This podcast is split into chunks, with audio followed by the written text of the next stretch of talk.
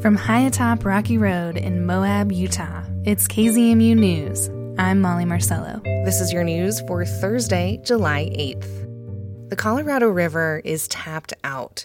It supplies 40 million people in the Southwest, but a prolonged warming and drying trend has left the nation's two largest reservoirs at record lows. For the first time, a shortage will be declared by the federal government. Luke Runyon from KUNC traveled the 1,400 miles of the river to get a sense of how those who rely on it are coping. The river starts on Colorado's western slope, where father and son Wayne and Brackett Pollard run cattle. Up on a sagebrush covered hillside, we look down into the Rifle Valley, where the men use the river's water to grow hay. Typically, this would be high water, and it hasn't really come up at all. They list off all the superlatives that come with life in the West this year driest, hottest, lowest, worst. Last year was considerably dry maybe the driest we'd seen, and now we're looking at even drier. Our springs are starting to dry up uh, up on the mountain and everywhere. This dry spell comes with the usual lack of rain and snow and the relentless sun. And now a hot wind has arrived. Brackett says it's like someone is pointing a giant hair dryer at his pastures. It's just like sucking the moisture out even more so. Nearly all of the upper Colorado River Basin is experiencing severe drought or worse. Tributaries are running low and hot, and without enough feed, the region's ranchers are looking to sell. The Pollards plan to offload about half of their cows over the next few months. When you're looking at a, a serious loss of equity in, in really just rural America, in the rural West. So the first couple miles is going to be really choppy. Ready? About 250 miles downstream, the river becomes a massive reservoir, Lake Powell, where Sherry Fasinelli and husband Randy Redford are vacationing. The reservoir fills Glen Canyon, a maze of red rock on the Colorado Plateau. The lake is headed toward its lowest point since it was built. Fasinelli veers their speedboat into a side canyon you know, places where you've boated for 20 years and gone flying over, all of a sudden now there's big ri- islands and rocks. A stark white bathtub ring on the brick colored walls looms over us. The record low level means its dam is generating less hydroelectric power, and it makes for a hair raising boat ride. Plus, when the canyons get narrower, then you got to worry about other traffic more. So it's a little more nerve wracking.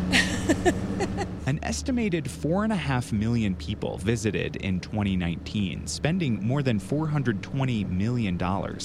But this year, several paved boat ramps no longer reach the water. So you've got the same number of visitors using fewer launch ramps. So you're going to have longer lines, shorter tempers.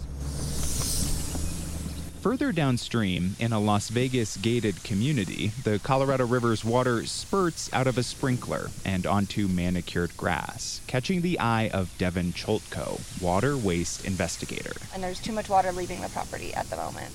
So we're going to get out of the car, throw our lights on, and uh, document the spray and flow violation, is what we call it. Choltko works for the Las Vegas Valley Water District. She pulls out her phone to take a video of the offending sprinklers. So Water Waste Investigator 9393. It is Tuesday, June 15th at 807.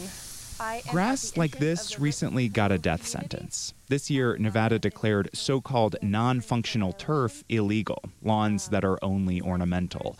Choltko's agency projects that nearly 4,000 acres of turf in the Las Vegas Valley will be ripped out over the next five years. Las Vegas already restricts lawns in new developments and pays homeowners to replace their yards. So unfortunately, we do, we are in a desert, and grass is one of those high water use, users. But the Las Vegas area has kept growing during the drought, adding 315,000 people in the last decade alone. As the river keeps shrinking, demands have to shrink too. Otherwise, the whole system gets drained. Conserving now means less pain down the line, Choltko says. Um, so all of these restrictions have allowed us as a community to kind of keep populating. I mean, the, the population isn't going anywhere, you know, so we have to kind of accommodate to that. The coming shortage declaration means another round of steep cuts to water supplies, falling the hardest on Arizona farmers. If reservoirs keep dropping, further reductions are coming to Nevada, California, and Mexico. This is used to be the riverbed. Near the river's end, Jordan Joaquin, president of the Fort Yuma Quechan Indian tribe, stands on its banks, looking out on what used to be the start of the river's expansive delta, now just you a know, narrow channel. So where we're standing today, if this was to be watered, this would be all covered with shrubbery, willows, cottonwood as well. So not far upstream, water is drawn off to serve customers in Los Angeles and Phoenix and to irrigate crops, including local ones, says Tribal Council member Charles Escalani. So that's why I always tease everybody when they're from uh, back east. I'm like, when you're eating a salad in December, thank us, because that's where it's coming from. The tribe's share of the Colorado is part of a century long list of legal agreements among those who use it but Joaquin says in the past, tribes were largely excluded. When tribes were consulted, if that's what they call it, it's at the very end. Decisions were already made. The entire watershed is gearing up for a new round of policy negotiations. Perennial questions are being made more urgent. Can the watershed adapt to climate change? How will everyone get by with less? And Joaquin says, how can river management be made more inclusive? Water is very important to us. You know, water is sacred to us. So the most meaningful thing is to be part of the negotiation at the table, not the back table, not the side table, but at the table of discussion. Because the answers to those questions will shape life in the West for everyone who depends on the Colorado River for decades to come. I'm Luke Runyon. This story is part of ongoing coverage of the Colorado River, produced by KUNC and supported by the Walton Family Foundation. Our partners at Utah Public Radio report that Utahns appear to have heeded firework warnings and decided to skip using personal fireworks over the 4th of July weekend. They say state officials reported no major wildfires over the long weekend.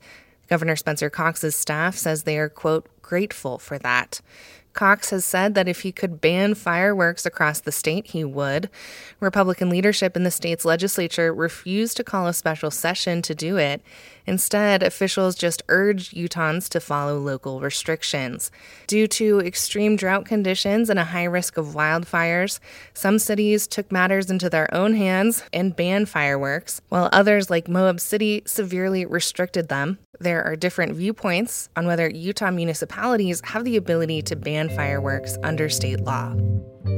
And that's the KZMU News for Thursday, July 8th. Get your community powered journalism Monday through Friday at noon and 7. You can also find KZMU News anytime online at kzmu.org or wherever you listen to podcasts.